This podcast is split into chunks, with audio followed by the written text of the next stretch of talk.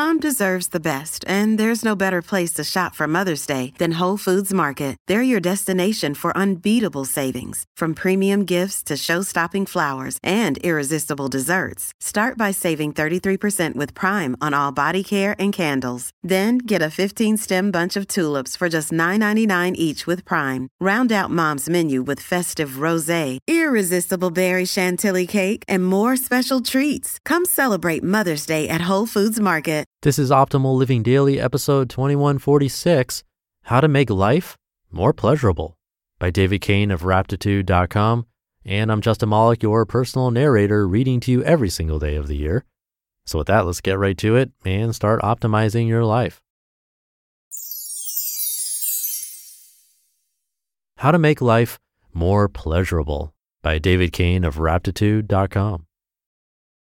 Throughout my grade school years, I noticed a pattern. Whenever classes started again, sleep became much more enjoyable. It felt like such a gift to discover by peeking at my alarm clock that I had another eighteen sweet minutes of blanket time before the alarm went. Each one was a treat. Obviously, sleep became more pleasurable because it became more precious. I was busier and couldn't overindulge in it as I apparently had during summer holidays. I also noticed that whenever the English teacher assigned a novel about people living during scarce times like wars or droughts, my own food tasted better, and I found real satisfaction in simple things like potatoes or rice. History class gave me a similar appreciation for tea and spices after hearing about how precious and coveted they were in the West.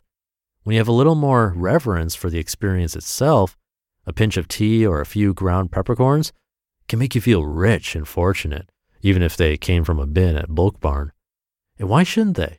They still deliver the same pleasure to human taste buds. This effect was always so fascinating to me, how the pleasure we derive from something expands and contracts with its context in our minds.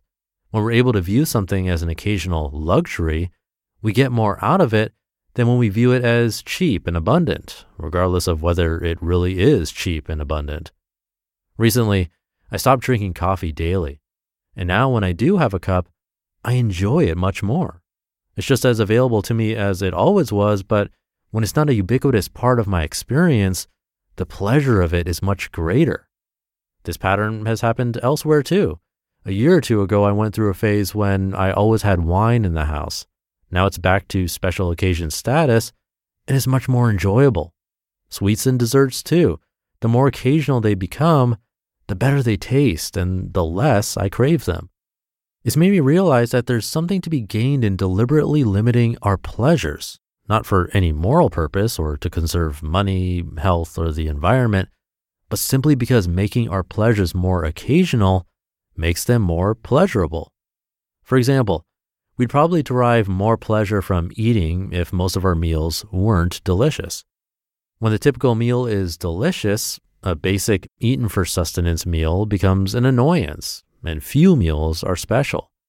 When most meals are basic, the pleasure of simply eating has a chance to come through, and delicious meals, ones with prominent salt, fat, or sugar, become pleasurable in a way they can't be when they're the norm. I know I enjoyed movies and music more when there was no unlimited, always-on streaming service piping them into my home.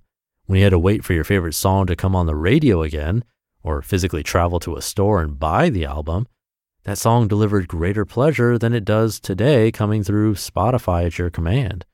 When you had to wander the carpeted aisles of Blockbuster Video to select which little box of entertainment would define your night, you valued it more and got more out of it. When pleasures are more occasional, they're more pleasurable, and that's reason enough to limit how often we indulge in them. Of course, all the usual reasons we exercise restraint to save money, time, health, and the planet only add to the rewards. That's been my experience anyway. But I don't think I'm an exception. Along with most people listening to this, I live in what is probably, as seen from the outside, a very strange bubble of human existence post-World War Two Western consumer society. In this strange bubble, enormous marketing departments have had many decades to figure out how to deliver as large a volume of pleasure-inducing substances and services into our homes and routines as we will accept. This relentless pressure to take on treat upon treat, year upon year, has pushed the typical level of pleasure consumption to a point far beyond what is actually most pleasurable for most of us. Time travelers from cultures unlike ours would be baffled by our obsessive and self-defeating relationship to pleasure products. They might find it absurd that millions of us claim we just aren't ourselves without a morning cup of hot extract from the roasted seeds of an exotic East African berry, or that sugar, which used to cost a fortune per pound, is so abundant in the food supply that it's difficult to keep dangerous amounts of it from entering our bodies. For those of us who were born in this strangely pleasure-focused bubble, it's hard to move away from familiar pleasures without believing it will be some kind of sacrifice. I'll be healthier, wealthier, and will live longer, but life will be less good. But so far, whenever I do move that way, the opposite happens.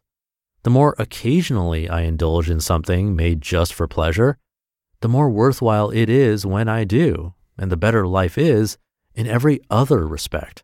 It's cheaper, safer, healthier, freer.